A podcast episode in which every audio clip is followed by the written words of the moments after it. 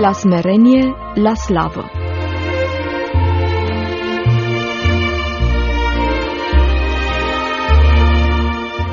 Bun găsit, stimați ascultători!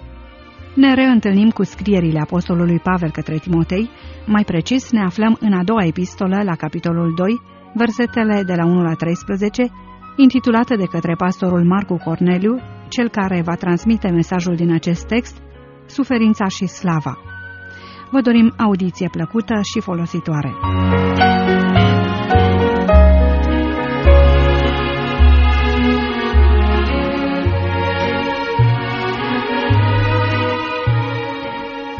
Tu, dar, copilul meu, întărește-te în harul care este în Hristos Isus.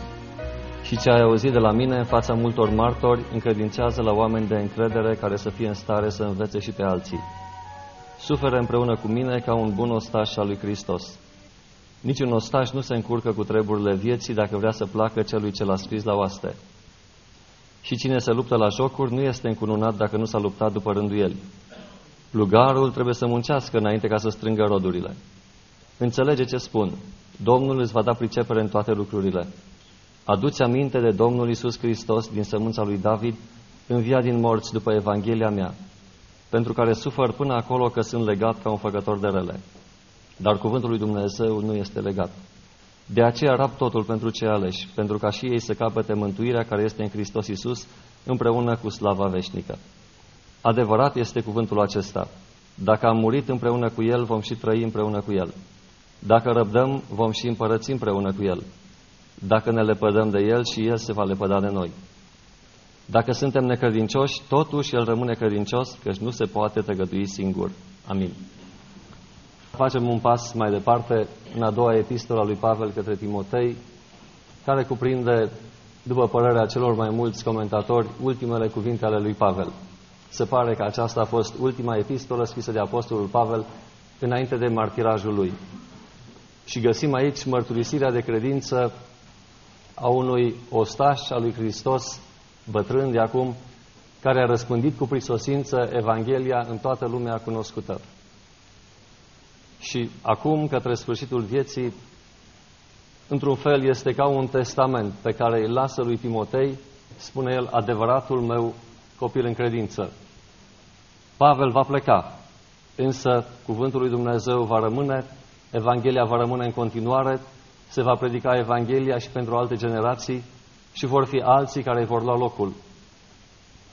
Unul dintre acei alții este și Timotei, pe care Pavel a luat în călătoriile lui, care a fost părtaș la suferințele lui Pavel și care el însuși a suferit și care s-a confruntat cu aceeași atitudine și cu aceeași teamă și cu aceeași respingere care ne caracterizează pe toți în fața suferinței. Și vom observa că în fiecare capitol din această a doua epistolă, Pavel îi spune lui Timotei ceva despre suferință și despre rușine. Și îi spune să nu-ți fie rușine. Să nu-ți fie rușine de Domnul Isus Hristos. Să nu-ți fie rușine de mărturisirea Lui. Pavel era în lanțuri, legat ca un făcător de rele din pricina cuvântului lui Dumnezeu. Și spune, dar nu mi-este rușine, pentru că știu în cine am crezut. Și îl învață pe Timotei, care era mai tânăr, cum sunt mulți și aici, și, le, și îi spune să nu-ți fie rușine de mărturisirea Domnului nostru Isus Hristos, să nu-ți fie rușine nici de mine și să nu-ți fie rușine de lanțul meu. Pe Pavel, încă în timpul unei călătorii misionare, îl așteptau lanțuri și prigoniri și spune Duhul Sfânt mă anunță din cetate în cetate că la Ierusalim mă așteaptă lanțuri și prigoniri. Însă eu sunt gata pentru Domnul nu numai să sufăr, ci să și mor la Ierusalim pentru Domnul meu. Și asta este ceea ce vrea Pavel să pună în inima lui Timotei, cel care va rămâne după el, care va duce acest mesaj al Evangheliei mai departe altei generații. Mesajul l-am numit suferință și slavă. Și dacă vă mai aduceți aminte, doar în două, trei cuvinte voi repeta despre ce am vorbit în capitolul 1. Întâi am vorbit despre trei generații. Despre ceea ce îi scrie Pavel lui Timotei, mi-aduc aminte în versetul 4, capitolul 1, mi-aduc aminte de lacrimile tale și doresc să te văd ca să mă umplu de bucurie. Îmi aduc aminte de credința ta neprefăcută, care s-a sălășluit întâi în bunica ta Lois și în mama ta Eunice și sunt încredințat că și în tine. o credință, o moștenire cu totul deosebită pe care a avut-o Timotei, a treia generație de oameni credincioși în această familie. Și găsim în faptele apostolilor că era fiul unei iudeice credincioase și a unui tată grec, acest Timotei. Era vorbit de bine de toți ucenicii de acolo și Pavel l-a luat cu el în timpul căl în călătoria lui misionară. A vorbit despre trei generații, despre responsabilitatea pe care o avem, despre privilegiul pe care ni-l oferă Dumnezeu și că în țara aceasta tinerii care sunt acum în biserici, unii dintre ei sunt a treia sau a patra generație de creștini evanghelici. Timp de 100 și ceva de ani de când au intrat primii misionari și au predicat Evanghelia pe văile crișurilor. Vorbim despre această credință neprefăcută, de această credință dată Sfinților odată pentru totdeauna, nu înseamnă că înainte cu 100 de ani sau 150 de ani nu au existat ucenici ai lui Hristos în țara aceasta, pentru că Evanghelia a pătruns aici încă din primul secol, spune tradiția prin apostolul Andrei și încă unul dintre apostoli care l-a însoțit pe Andrei, pe țărmurile Mării Negre, între Constanța și Mangalia. Au existat ucenici, au existat oameni care l-au urmat și l-au iubit pe Domnul Isus Hristos, însă erau sporadici. Un privilegiu să fie a treia generație, a patra generație de credincioși, dar poate să fie și o mare pagubă. Pentru că dacă acest privilegiu nu este folosit, spuneam că sunt mai mulți pași făcuți în întoarcerea la Dumnezeu, însă ultimul pas aparține fiecăruia și nu poate fi făcut. Dacă s-ar fi putut face și ultimul pas și dacă s-ar fi putut ajunge prin această moștenire genetică la credința aceasta neprefăcută, la această credință dată Sfinților, dată pentru totdeauna, atunci ne-am fi născut creștini, am fi devenit creștini prin naștere. Am fi putut fi încreștinați la câteva zile după naștere. Dacă s-ar fi putut, parcurge și ultimul pas. Însă ultimul pas nu poate fi parcurs decât de fiecare individual. Acest pas al credinței pe care îl cere Dumnezeu, care trebuie să fie însoțit de o pocăință sinceră a inimii, de o prăbușire înaintea lui Dumnezeu și de o credință sinceră și neprefăcută în Domnul Isus Hristos, care s-a dat pe sine însuși pentru noi. Apoi, a doua parte a capitolului 1, am vorbit despre ziua aceea, despre scopul pe care îl avea Pavel. Domnul să-i dea îndurare, să facă să capete îndurare în ziua aceea. Și pentru că era în lanțuri Pavel și era legat și el nu putea să răsplătească lui Onisifor, căruia nu i-a fost rușine de lanțul lui Pavel, pentru că Pavel acum nu mai putea să facă nimic cu mâinile lui, mâinile ei erau legate, putea doar să dicteze sfaturi pentru creștini și acestea să fie scrise de alții. Într-o epistolă spune, eu, tertul, scritorul acestei scrisori. Pavel nu mai putea nici să scrie, nu mai putea să facă nimic cu mâinile și atunci îi încredințează pe toți în mâna lui Dumnezeu, încredințează și răsplătirea lor în ziua aceea. Ziua aceea pe care o aștepta Pavel și pe care o așteptau și aceștia care îi slujau lui Pavel, care erau în jurul lui, care slujau Evangheliei. Și de fapt, ziua aceea este ceea ce este pus în fața noastră. Apostolul spune în evrei, pentru că suntem înconjurați de un nor așa de mare de martori, să dăm la o parte orice piedică și păcatul care ne făceau așa de leste și să alergăm cu stăruință în alergarea care ne stă înainte. Și vă spuneam de Pavel, de sfârșitul lui, am sfârșit alergarea, am păzit credința, mă așteaptă cu luna. În acest drum, în acest obiectiv de atingere a țintei pe care o avea Pavel și a perspectivei pe care o avea pentru ziua aceea, când Domnul îi va da răsplata, Pavel aleargă. Nu se mulțumește să meargă, nu se mulțumește să se oprească, să se uite în jur, să se uite înapoi, să vadă ce se mai întâmplă într-o parte, ce se mai întâmplă în alta, ci pentru premiul chemării cerești a lui Hristos, aleargă spre țintă, alerg spre țintă, uitând ceea ce este în urma mea. Și spuneam că asta înseamnă să trăiești pentru un singur lucru. Mari oameni ai lui Dumnezeu au fost oameni care au făcut un singur lucru. Împărțirea și diviziunea este metoda și tactica diavolului de a ne secătui de puteri. Spunea cineva că dacă vrei să distrugi o persoană, dacă vrei să-i anulezi eficiența, dacă vrei să-i distrugi lucrarea, dă multe funcții. Și atunci nu va mai putea să o facă pe niciuna bine, pentru că sunt multe și atenția lui și eforturile lui sunt împărțite la toate. La toate trebuie să se împartă, să împartă câte puțin din el. Și niciodată el nu poate să lucreze în întregime cu tot ce este în el pentru un singur lucru, că este împărțit și divizat în multe. Și este dictonul divide et tempera, împarte și cucerește. Dacă ai reușit să, să împarți, dacă ai reușit să faci breșe, să faci diviziuni, este foarte ușor după aceea să câștigi.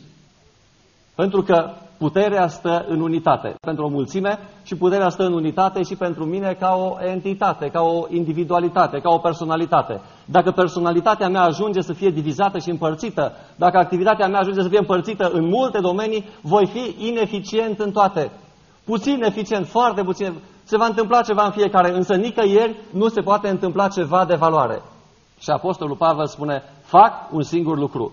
Și ce am făcut în urmă și ce este în urmă, uit ce este în urma mea, pentru că în momentul acesta un singur lucru este important, alerg cu stăruință în alergarea care îmi stă înainte. Și în această alergare, o preocupare majoră este cea din Evrei, capitolul 12. Pentru că suntem înconjurați de un nor așa mare de martori. Evrei, capitolul 11, acest nor mare care a fost înaintea noastră, la care s-au mai adăugat mulți din vremea în care a fost scris Evrei 11. Foarte mulți s-au adăugat la acest nor. Unul dintre ei a fost Pavel, altul a fost Timotei și mulți alții până în zilele acestea un nor mult mai mare de martori decât atunci fiindcă suntem înconjurați de un nor mult mai mare de martori decât în Evrei, capitolul 12, versetul 1, chemarea este mult mai urgentă și mult mai importantă și mult mai actuală pentru fiecare din noi. Să dăm la o parte orice piedică și păcatul care ne înfășoară așa de lesne și să alergăm cu stăruință în alergarea care ne stă înainte. Și după aceea spune ceva foarte interesant și poate de, de neînțeles. Voi nu v-ați împotrivit încă până la sânge în lupta împotriva păcatului, o luptă împotriva păcatului până la sânge. Și această luptă a fost dusă de Domnul Isus Hristos, despre care Apostolul Pavel îi spune lui Timotei, aduți aminte de Domnul Isus Hristos, despre care ai făcut acea frumoasă mărturie înaintea multor martori. Aduți aminte că El a luptat și s-a împotrivit până la sânge în lupta împotriva păcatului. În grădina Ghețimani, sudoarea i s-a prefăcut în picături mari de sânge care au căzut pe pământ. Această luptă, această împotrivire până la sânge împotriva păcatului înseamnă suferință.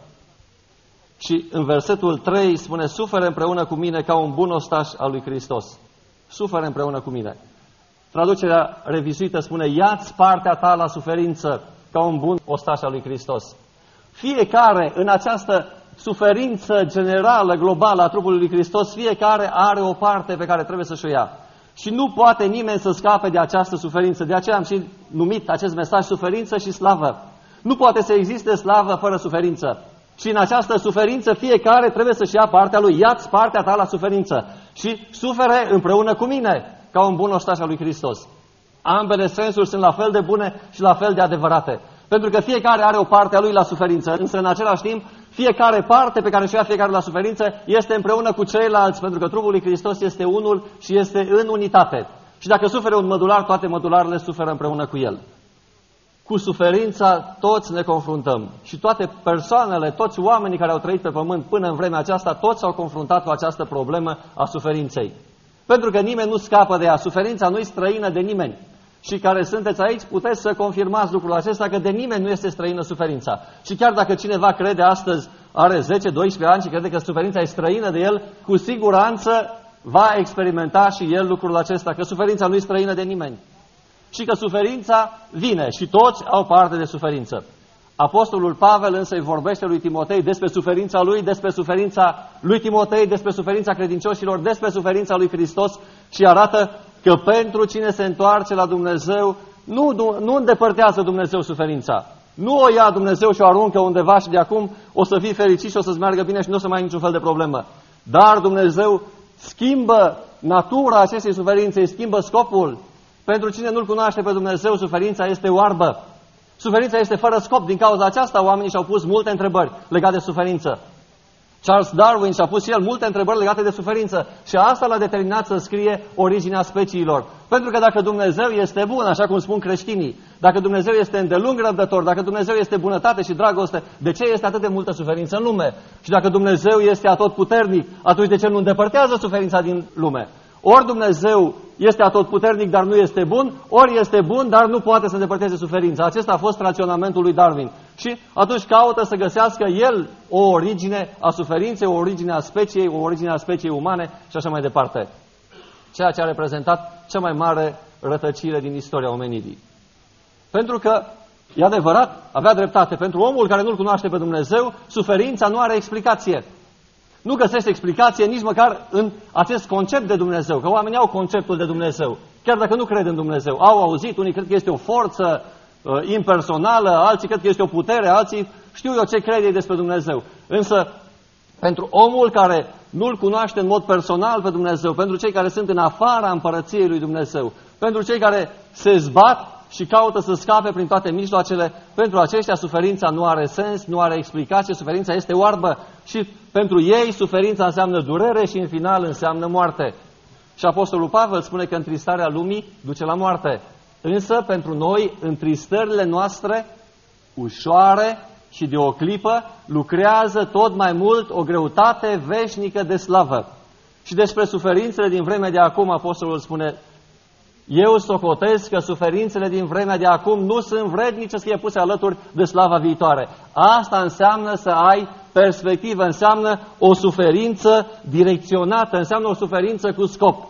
Și când știi că suferința are scop, această suferință nu poate să te ducă decât la proslăvirea lui Dumnezeu.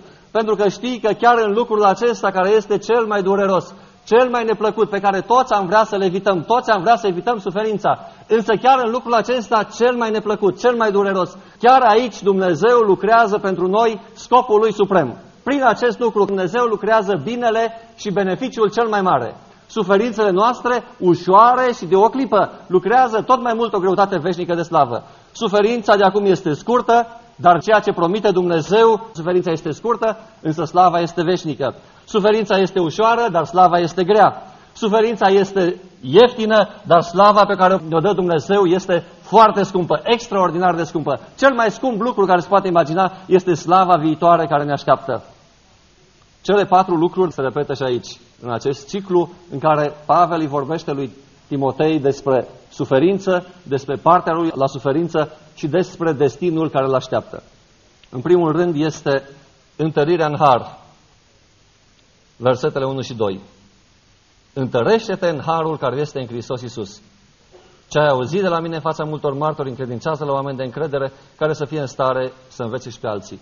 Este nevoie de o întărire în har pentru a avea o perspectivă corectă asupra suferinței, pentru a putea învinge suferința și pentru a deveni eficient la maximum pentru Dumnezeu, ai nevoie mereu să te întărești în har, nu în orice har, în harul care este în Domnul Isus Hristos. Tu, dar copilul meu, întărește-te în harul care este în Domnul Isus Hristos. Și cum se face această întărire în har? Foarte simplu, că Apostolul Pavel explică în versetul 2. Imediat după ce îi spune ce să facă, îi spune și cum să facă, cum să te întărești în harul care este în Domnul Isus Hristos. Și fiecare din noi, Apostolul Pavel ne spune, copilul meu, sau Duhul Sfânt ne spune, copilul meu, întărește-te în harul care este în Domnul Isus Hristos. Și vorbim deseori despre har. Și despre harul lui Dumnezeu, că harul lui Dumnezeu este mare. În harul lui Dumnezeu care aduce mântuire pentru toți oamenii, noi trebuie să ne întărim, să devenim tot mai puternici în acest har. Și uitați cum se produce această întărire în har. Întâi prin învățare. Ce ai auzit de la mine? Ce ai învățat de la mine? Dreptarul învățăturilor sănătoase. Să înveți despre Dumnezeu, să înveți învățăturile, doctrina sănătoasă, să înveți cuvântul lui Dumnezeu din pruncie, îi spune lui Timotei, cunoști Sfintele Scripturi. Ce ai auzit din pruncie, de la mama ta, de la bunica ta, ce ai auzit după aceea de la mine, învață și pasul al doilea după învățare este încredințare, transmite mai departe. Nu ține pentru tine ce ai învățat, pentru că dacă și eu aș fi ținut pentru mine, nu ai fi avut acum ceea ce ai. Pavel a socotit că nu trebuie să țină nimic pentru el, ci să dea totul pentru ce aleși. Și Pavel spune, fac totul pentru ce aleși. Și le spune celor din Efes, nu v-am ascuns nimic din ceea ce vă era de folos. Nimic din ceea ce este de folos nu trebuie ascuns, ci tot ceea ce este de folos trebuie dat mai departe. Și atunci nu vom fi o mare moartă în care doar intră și nu se duce mai departe nimic. Nu ne vom transforma într-o mare unde nu se mai întâmplă nimic a indiferenței, a nepăsării, a dezolării, ci vom fi un izvor de apă vie. Cine crede în mine, din inima lui vor curge râuri de apă vie. Nu o mare moartă în care intră un râu viu, râul Iordan, ci din inima lui vor curge în afară râuri de apă vie. Și al treilea pas este încrederea. Învățare, învățarea cuvântului lui Dumnezeu, a voii lui Dumnezeu, a învățăturilor sănătoase din Sfânta Scriptură, încredințare la alții, transmite altora, pentru că mesajul acesta trebuie să meargă mai departe până la marginile pământului și încredere reciprocă. Încredințează la oameni de încredere care să fie în stare să învețe și pe alții. Încredințează la oameni de încredere. Și încredințare cuprinde în el cuvântul încredere. Și apoi, oameni de încredere, o încredere reciprocă. Asta înseamnă să te întărești în harul care este în Domnul Isus Hristos. Să continui să înveți, să continui să împărtășești, să încredințezi altora și să găsești și să produci oameni de încredere în jurul tău. Solomon spune, mulți își trâmbițează bunătatea, dar cine poate găsi un suflet credincios? Cine poate găsi un om de încredere? Mulți își trâmbițează bunătatea, dar cine poate găsi un suflet credincios? Și realitatea aceasta tragică o, o descoper peste tot. Pentru că sunt foarte mulți dezorientați și foarte mulți dezolați, în special printre tineri. În special această categorie de tineri între 22 și 35 de ani. Mulți care doresc să slujească pe Dumnezeu, dar mulți care sunt dezolați, dezorientați, debusolați, pentru că nu găsesc un sprijin, nu găsesc un exemplu pe care să-l urmeze. Pavel îi spune ce ai învățat de la mine, ce ai auzit de la mine, spune mai departe. Și oamenii aceștia, ei vor să spună mai departe, dar nu știu să fi avut în viața lor pe cineva în față, pe cineva care să le fi spus ce ați auzit de la mine, spuneți mai departe. Ceea ce ați văzut în mine, faceți și Dumnezeul păcii va fi cu voi. Și caută în disperare un astfel de exemplu pe care să-l urmeze. Și au nevoie de un astfel de exemplu pentru ca să poată duce Evanghelia mai departe. Ca să depună mărturie în lumea aceasta care este pierdută. Ai nevoie de putere să depui mărturie. Totul se face prin puterea lui Dumnezeu, prin puterea proprie, nu poți să faci. Cineva se ruga aici, Doamne, vreau să te mărturisesc, vreau să nu fie rușine de tine. Și Timotei era timid, dar îi spune Pavel, noi n-am primit un duc de frică, ci de putere, de dragoste și de minte chipzuită, de minte sănătoasă. Ai nevoie de puterea lui Dumnezeu, ai nevoie de un exemplu, ai nevoie de cineva care să te învețe, ai nevoie de cineva care să se expună, care să se deschidă față de tine, ai nevoie de cineva care să spună ce ai învățat de la mine, spune mai departe, de cineva care să spună ce ai văzut în mine, fă și Dumnezeul păcii va fi cu tine. De cineva care să spună calcă pe urmele mele, că și eu calc pe urmele lui Hristos. Și sunt într-o căutare disperată de astfel de modele, de astfel de exemple, de oameni care să-i ajute, față de care să se deschidă și să-ți mărturisească stările prin care trec. Îmi aduc aminte de lacrimile tale, îi spune lui Timotei. Timotei îl avea pe Pavel, la care se putea duce și putea să plângă în prezența lui, să știe că Pavel nu respinge niciodată. Putea să plângă și să-și mărturisească păcatele înaintea lui Pavel, pentru că găsea acolo un sprijin care să-l ridice întotdeauna, care să-l încurajeze, să-l determine să meargă mai departe. Dar astăzi astfel de exemple dispar și nu mai sunt pe nicăieri. Și sunt mulți tineri, este o armată întreagă în țara aceasta de tineri de care v-am spus, care vor să slujească pe Dumnezeu cu tot ceea ce au și nu știu cum să facă. Pentru că nu este nimeni care să-i spună ce să facă, cum să se întărească în Harul lui Dumnezeu. Nu este nimeni care să se ofere exemplu, să spună, uite-te la noi, urmează-ne pe noi, pentru că noi îl urmăm pe Hristos. Și asta nu este mândrie spirituală, ci din potrivă este o mare smerenie. El urmează pe Hristos. Și pentru că îl urmez pe Hristos, de aceea spun și ție, urmează-mă pe mine. Pentru că am mers înaintea ta, sunt înaintea ta cu 10-15 ani și eu știu unde am ajuns. Și eu vreau ca și tu să ajungi unde sunt eu și să mergi mai departe de acolo de unde am ajuns eu. Leonard Revenchit spunea că nimeni nu poate să ducă pe alții acolo unde n-a ajuns el. Dacă nu știi unde ești în viața ta spirituală, în împărăția lui Dumnezeu, nu știi exact unde ești, ești într-o nebuloasă, cum poți să duci pe alții? Cum să spui altora, urmează-mă pe mine, calcă pe urmele mele, imită-mă pe mine, pentru că eu îl imit pe Hristos. Cum poți să spui altora dacă nu știi unde ești? Dar dacă știi unde ești, dacă știi în cine ai crezut, dacă știi ce s-a întâmplat cu tine, dacă știi și ai văzut mâna lui Dumnezeu și puterea lui Dumnezeu care te-a dus de-a lungul anilor până aici și ai văzut confirmarea lui Dumnezeu în viața ta și în lucrarea pe care o faci, atunci poți să spui cu umilință și cu îndrăzneală, urmează-mă pe mine, vino pe urmele mele, pentru că am ajuns aici, tu ești încă departe, dar vreau să te ajut și să vii după mine, să te trag după mine, să ajungi aici și să mergi să duci mai departe de unde am rămas eu. Asta a făcut Apostolul Pavel. N-a fost Evanghelia monopolul Apostolului Pavel. N-a ținut Evanghelia pentru el, nu a ținut nici măcar o parte din Evanghelie pentru el ca să vadă ascultătorii și bisericile cât de înțelept este Pavel. Totdeauna are ceva ce n-a mai auzit. Totdeauna când vine să predice ne spune ceva ce n-am mai auzit în viața noastră. Că Pavel are această descoperire a tainei lui Dumnezeu în urmă și din asta el vine și ne dă picătură cu picătură, așa ne dă câte puțin în fiecare duminică. Și tot timpul își ține o rezervă în urmă ca să aibă ce să ne spună nou în fiecare duminică. Nici vorbă de așa ceva. Pavel spune, ce am primit de la Dumnezeu, totul v-am dat, v-am învățat așa cum am primit și eu de la Dumnezeu. N-am ținut nimic pentru mine. Și dacă dai așa cum îți dă Dumnezeu, atunci ușile, stăvilarele cerului sunt deschise belșugul de binecuvântare a lui Dumnezeu este deschis pentru tine în continuare. Dacă ții o rezervă în urmă din tot ce ai învățat, dacă toate cunoștințele mele mi le țin în spate acolo și tot timpul dau numai câte ceva celor care vor să învețe de la mine, asta înseamnă un mare egoism. Înseamnă că eu vreau să apar în fața altora ca unul care știe multe lucruri, mereu are multe lucruri noi de spus, însă de fapt pe mine nu mă interesează sufletele lor, nu mă interesează creșterea lor spirituală, nu mă interesează ca ei să ajungă repede unde sunt eu, pentru că s-ar putea să schimbăm locurile. Apostolul Pavel știe ce așteaptă, știe ce așteaptă în ziua aceea, știe care este perspectiva, știe și simte și inima lui arde pentru o lume care este pierdută. Și pentru bucuria care este pusă înainte, ca și Domnul Isus Hristos, care a suferit crucea, a disprețuit rușinea și acum cea de la dreapta Tatălui, la fel a urmat și Apostolul Pavel. Este apoi îndurarea suferinței, versetele 3 la 6. Suferă împreună cu mine ca un bun ostaș al lui Hristos. Niciun ostaș nu se încurcă cu treburile vieții și așa mai departe. Îndurarea suferinței. O întărire în harul care este în Domnul Isus Hristos și Sigur că era nevoie de asta. Ca să înduri suferința, trebuie să fii tare. Unul care este slab nu poate suporta o suferință mare. Și Apostolul Pavel știe ce îi scrie lui Timotei. Știe că are nevoie de putere, știe că are nevoie să întărească ca să îndure suferințele. Și de ce îi spune întâi, întărește-te în har. Îi arată ce să facă, cum să se întărească în har și după aceea îi spune, îndură suferința. Îndură suferința pentru că are o perspectivă, are un scop. Dumnezeu are un plan și în suferință pentru tine. Și prin suferința aceasta Dumnezeu lucrează binele suprem. Și aici apostolul îi dă trei comparații lui Timotei. Întâi cu soldatul, apoi cu sportivul și apoi cu plugarul.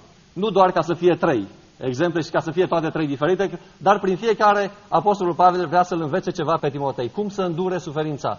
După ce te întărești în harul care este în Isus Hristos, învățând cuvântul lui Dumnezeu, având părtășie cu alții, rugându-te împreună cu alții, putând să-ți mărturisești păcatele și stările și slăbiciunile și falimentele, să fii întărit de ceilalți din jur, acum îți spune cum să înduri suferințele. În trei feluri, pentru că îi dă trei exemple. Întâi, prin izolare.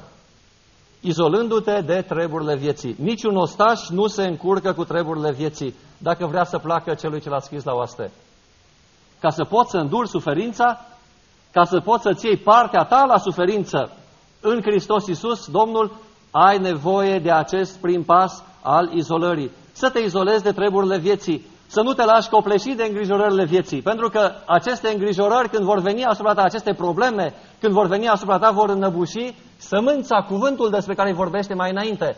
Dacă te vei lăsa prins de treburile vieții, cuvântul pe care l-ai învățat de la mine va fi neroditor și nu va produce nimic bun în tine. Vedeți că această izolare are opusul ei în încurcare. Niciun ostaș nu se încurcă cu treburile vieții. Implicare în treburile vieții, preocupare prea mare pentru treburile vieții acesteia duce la încurcare, duce la încurcătură și te duce în viața spirituală într-un hățiș de unde nu mai știi cum să ieși. Pentru că ești încurcat și ești prins de treburile vieții. Niciun ostaș nu se încurcă cu treburile vieții dacă vrea să placă celui ce l-a scris la oaste. Și de regulă, oamenii se încurcă cu treburile vieții și cu lucrurile lumii acesteia pentru satisfacerea propriilor dorințe egoiste. Pentru a avea un câștig mai bun, pentru a avea o viață mai bună și mai confortabilă și mai luxoasă, pentru asta oamenii se încurcă cu treburile vieții. Și din punct de vedere spiritual ajung paralizați și miopi. Spune Apostolul Petru, este orb, este miop, nu vede departe. Uite că a fost curățit de vechile lui păcate. Nu vede departe, uite că a fost curățit de vechile lui păcate. Dar îi spune, dar voi dați-vă toate silințele, nu cu treburile vieții să le uniți una de alta. Nu puneți acolo afacere lângă afacere în treburile vieții, business lângă business, câștig lângă câștig, dobândă lângă dobândă. Nu asta. Dați-vă toate silințele să uniți cu credința voastră, fapta, cunoștința, înfrânarea, răbdarea, dragostea de față, iubirea de oameni, toate aceste lucruri. Aici să vă dați silințele. Nu vă încurcați cu treburile vieții. Dacă vreți să placeți celui ce v-a scris la oaste. Dacă nu vreți să-i placeți lui, încurcați-vă cu treburile vieții și veți trăi consecințele în această încurcătură și în acest hățiș. Pentru că nu vă promite nimeni că vă va scoate afară de acolo. Și vedeți că și dacă se oferă cineva să te scoată, ajunge atât de încurcat cu aceste treburi ale vieții, încât nu mai vrei să fii scos. Pentru că începe să-ți placă acolo. A doua comparație este aceea cu sportivul. Și asta înseamnă înfrânare. Îndur suferința prin izolare, prin separare pentru Dumnezeu, te separi de problemele vieții, sigur că lucrezi să-ți întreții familia, să te întreții pe tine, dar sunt lucruri foarte esențiale, de bază. Spuneam, dacă avem ce să mâncăm și ce să ne îmbrăcăm, ne va fi îndeajuns. Asta spune Apostolul Pavel, acestea sunt nevoile pe care Dumnezeu s-a obligat să ni le împlinească dacă căutăm întâi împărăția Lui și neprihănirea Lui. A doua comparație duce la al doilea principiu care este al înfrânării. Înfrânarea dorințelor naturale. Cine se luptă la jocuri nu este încununat dacă nu s-a luptat după rândul el. Și găsiți la 1 Corinteni 9 cu 25 și 26 ce înseamnă această înfrânare a sportivilor care participă în competiții. Înainte de competiție și de fapt un sportiv bun nu ține un regim alimentar strict doar înainte de competiție, ci îl ține toată viața. Dacă vrea să aibă performanță, câtă vreme este implicat în competiții, ține un regim alimentar foarte strict, o dietă foarte strictă. Și asta nu este ușor înseamnă o înfrânare a dorințelor naturale. Harul lui Dumnezeu care aduce mântuire pentru toți oamenii ne învață să trăim în viacul de acum cu cumpătare, cu înfrânare, cu înfrânare a dorințelor naturale. Și asta face parte din luptă și aceasta face parte din suferința la care ne-a chemat Dumnezeu. Și a treia comparație este cu plugarul. Plugarul trebuie să muncească înainte ca să strângă roadele. Și aceasta este investire investire a efortului fizic. Izolare de treburile vieții, înfrânarea dorințelor naturale și investire a efortului fizic. Toate cele două dinainte au un scop. Separare, izolare de treburile vieții. Bun, m-am izolat de treburile vieții. Bun, m-am înfrânat de la dorințele naturale. Dar cu ce scop?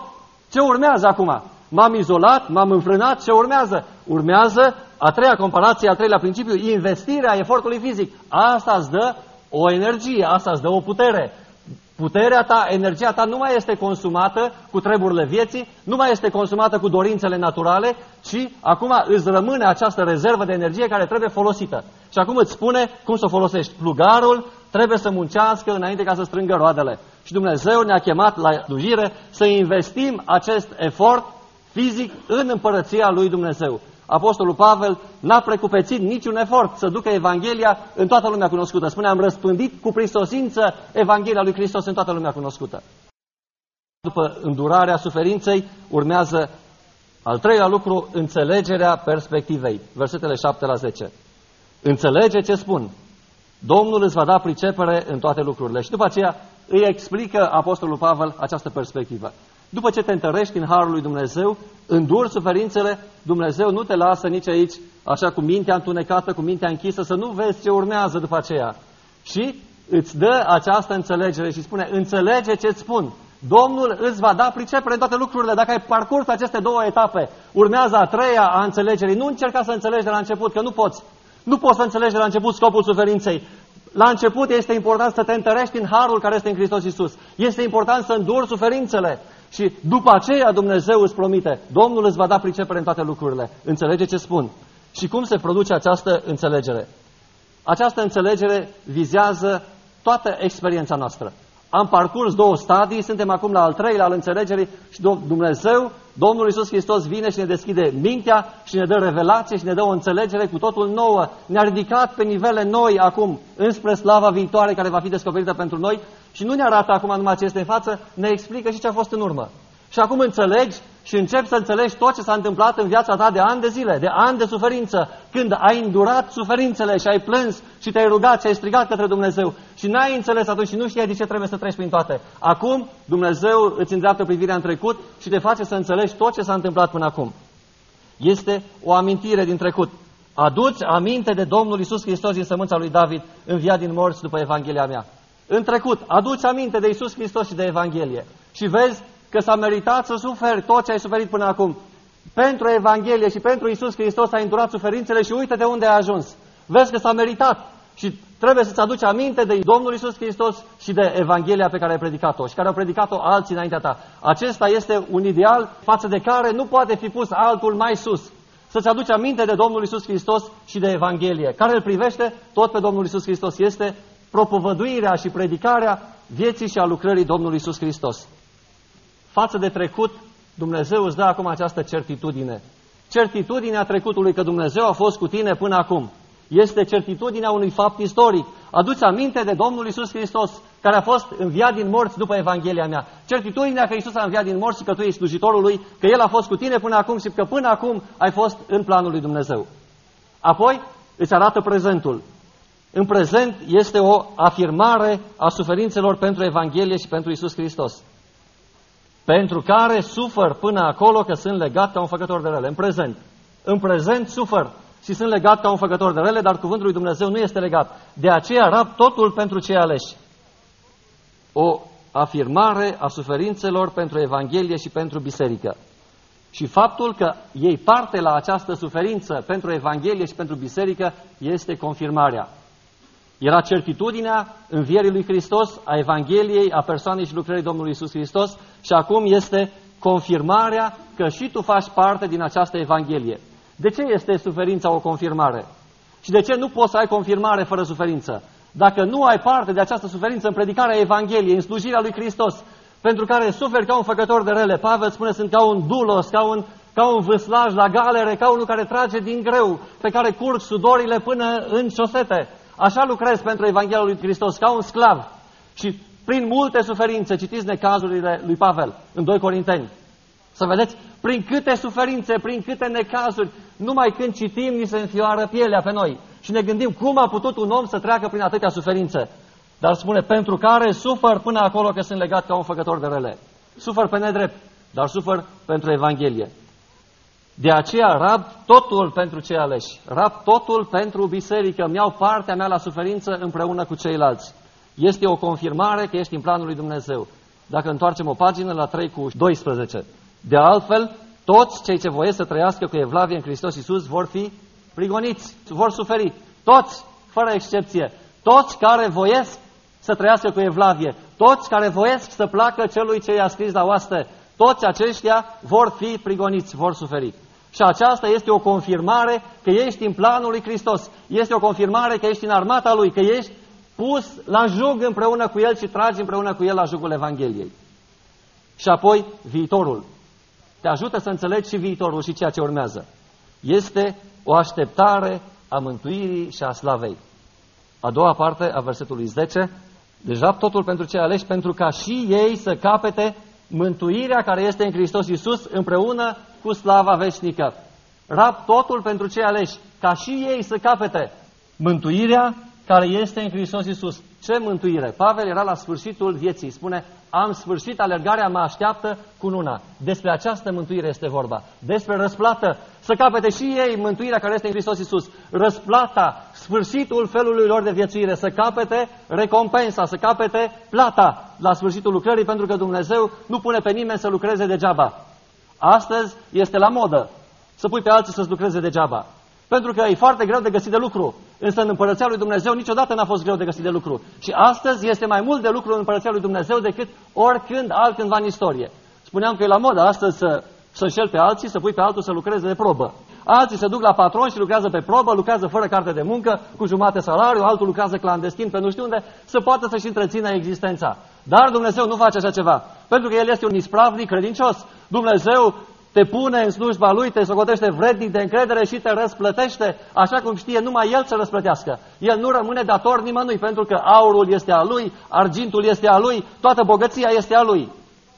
Dumnezeu nu lasă pe nimeni nerăsplătit și răsplătește din belșug. Ți se va da înapoi o măsură clătinată, îndesată, bancă ți se va, ți se va turna și pe deasupra. Așa răsplătește Dumnezeu. Și spune Pavel, pentru ca și ei să capete mântuirea care este în Hristos Iisus, împreună cu slava veșnică, de la suferință la slavă. Te așteaptă slava. Și ultimul lucru, o ilustrare a acestei înțelegeri. Această înțelegere poate să fie și mai mult teoretică sau teologică, dar după aceea Apostolul Pavel ne dă ilustrarea din nou prin trei condiționări. Întâi, moartea care duce la viață. Dacă am murit împreună cu El, vom și trăi împreună cu El. Dacă am murit împreună cu Hristos, dacă ne-am făcut una cu El printr-o moarte asemănătoare cu a Lui prin botez, atunci vom și trăi împreună cu El pentru că Hristos a înviat din morți. El nu a murit ca să rămână mort, ci a înviat din morți. Și după cum El a înviat din morți, Cel ce a înviat pe Hristos Iisus din morți ne va învia și trupurile noastre muritoare.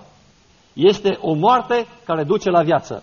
Și această moarte a lui Hristos se manifestă în noi, spune Apostolul Pavel, din pricina ta, suntem dați morți în fiecare zi, suntem socotiți ca niște oi de tăiat, pentru că nu ne încurcăm cu treburile vieții și pentru că avem de suferit pentru Evanghelie, suntem în pericol de moarte în orice zi. A doua ilustrare. Dacă răbdăm, vom și împărăți împreună cu El. Moartea noastră este împreună cu Hristos. Nu poate să fie altfel decât împreună cu Hristos. Urmează a doua ilustrare, care este suferința. Dacă răbdăm, vom și împărăți împreună cu El. Și această suferință se manifestă și se desfășoară și singur și împreună. Moartea este împreună cu Hristos. Mântuirea este în Hristos. Împreună cu Hristos am murit și am fost în viață. Nu există mântuire de unul singur. Nu există mântuire independentă. Nu există altă cale de mântuire, ci decât împreună cu Hristos. Dar urmează a doua fază, suferința pentru Hristos. Și suferința aceasta este și singur și împreună. Dacă rămdăm, vom și împărăți împreună cu El. Apostolul Pavel spune în 3, suferă împreună cu mine. Suferi singur și suferi împreună în trupul lui Hristos. Și a treia ilustrare, dacă ne lepădăm, și El se va lepăda de noi. Dacă suntem necredincioși, totuși El rămâne credincios. Negare și necredință. Aceasta este a treia ilustrare, cealaltă alternativă. Am murit împreună cu El și suferim împreună cu El. Sau îl negăm și nu avem credință și trăim în necredință. Trăirea în necredință poate să fie ceva foarte subtil, pentru că putem să trăim în necredință și să ne lăudăm că suntem credincioși și că îl cunoaștem pe Dumnezeu. Tit 1 cu 16. Ei se laudă că cunosc pe Dumnezeu. Se laudă că îl cunosc pe Dumnezeu. Nici vorbă să se gândească că ar putea să trăiască în necredință. Se laudă că îl cunosc pe Dumnezeu, dar cu faptele îl tăgăduiesc. Și în realitate sunt o scârbă. Dacă îl negăm și dacă trăim în necredință, rezultatul este moarte. Și tăgăduirea sau negarea se referă în primul rând la cuvintele noastre. Cu cuvintele îl tăgăduiești pe cineva sau îl negi. În primul rând și după aceea cu faptele, titlul cu 16. Și cuvintele sunt extraordinar de importante și de aici importanța mărturisirii. Mărturisirea cu gura este extraordinar de importantă în acest drum de la suferință la slavă. Capitolul 1 cu 8. Să nu-ți fie rușine, dar de mărturisirea Domnului nostru. Deschide gura și începe să vorbești. Și să vezi că Dumnezeu îți dă cuvinte și îți dă autoritate și îți dă îndrăzneală și să vezi că nimeni nu poate să stea împotrivă. Să nu-ți fie rușine de mărturisirea Domnului nostru, nici de mine întemnițatul Lui, ci suferă împreună cu Evanghelia. Suferă împreună cu mine. Ia-ți partea ta la suferință. Negarea și necredința duce la moarte. Mărturisirea cu gura este extraordinar de importantă. Dacă crezi în inima ta că Dumnezeu l-a înviat din morți pe Hristos, vei fi mântuit. Și dacă mărturisești cu gura ta pe Iisus ca Domn, vei fi mântuit. Căci prin credința în inimă se capătă neprihănirea și prin mărturisirea cu gura se ajunge la mântuire. La slava viitoare, la slava veșnică se ajunge prin mărturisirea cu gura. Este marea trimitere, marea chemare, marea împuternicire, marea slujire la care ne-a chemat Dumnezeu. Duceți-vă și predicați Evanghelia la orice făptură cu gura. Și asta vă întărește chemarea și alegerea făcută. În gura noastră este un miracol. Dacă sunt cuvintele lui Dumnezeu pe buzele noastre, acestea au autoritate, acestea au putere. Cuvintele lui Dumnezeu sunt duc și viață, nu moarte, ceea ce există în negare și în necredință.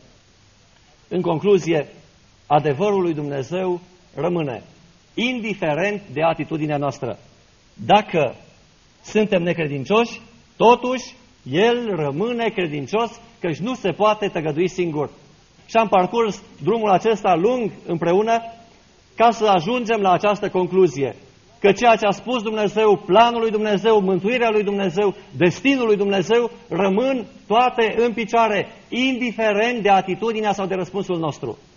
Dar, în funcție de atitudinea și de decizia și de hotărârea pe care o iei astăzi, ți se semnează destinul. Dacă vrei să încetezi această suferință oarbă, dacă vrei să încetezi aceste dureri pentru care nu ai niciun fel de explicație, pentru care nu vezi sfârșitul decât la moarte, dacă vrei să încetezi această agonie în care te afli și dacă vrei de acum să ai direcție și să vezi departe, să privești, să vezi ce slavă te așteaptă, să vezi că toate rămân în urmă și să vezi că suferința aceasta are scop și cu suferința aceasta Dumnezeu te urcă treaptă cu treaptă, tot mai sus în asemănarea cu El, pentru că și pe Fiul Său l-a trecut prin suferință și l-a desăvârșit prin suferință. Dacă vrei să scapi de toate aceste lucruri, dacă vrei să ai scop, dacă vrei să ai speranță, dacă vrei să ai destinul împreună cu El, dacă vei suferi, dacă vom suferi împreună cu El, vom și împărăți împreună cu El. Dacă vrei să împărățești cu Hristos, astăzi predăți viața în mâna Domnului Isus Hristos. Primește-L pe Domnul Isus Hristos astăzi ca Mântuitor și Domn, care poate să-ți conducă viața, pentru că este cel mai înțelept lucru să încredințezi Lui lucrurile pe care nu le poți păstra singur. Nu ești stăpân peste viața ta, nici măcar peste o noapte care urmează, nici măcar pentru ziua de astăzi. De aceea, acum este timpul cel mai potrivit, timpul cel mai bun. Dumnezeu n-a promis mântuire mâine, nimănui, nici săptămâna viitoare, ci Dumnezeu promite mântuire astăzi tuturor. Mâine nu este pentru nimeni, dar astăzi este pentru toți. Dacă auziți glasul lui, nu vă împietriți inimile. El hotărăște din nou o zi, zicând după atâta vreme prin David, astăzi, primește astăzi pe Domnul Isus Hristos. Predeți viața lui și suferința va avea scop și va avea un destin glorios, vei ajunge din suferință la slavă. Amin.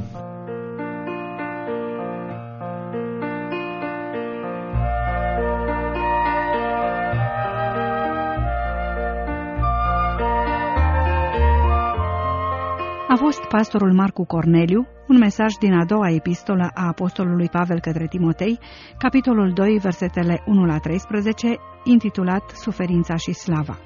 Vă mulțumim pentru atenție, pe săptămâna viitoare la aceeași oră.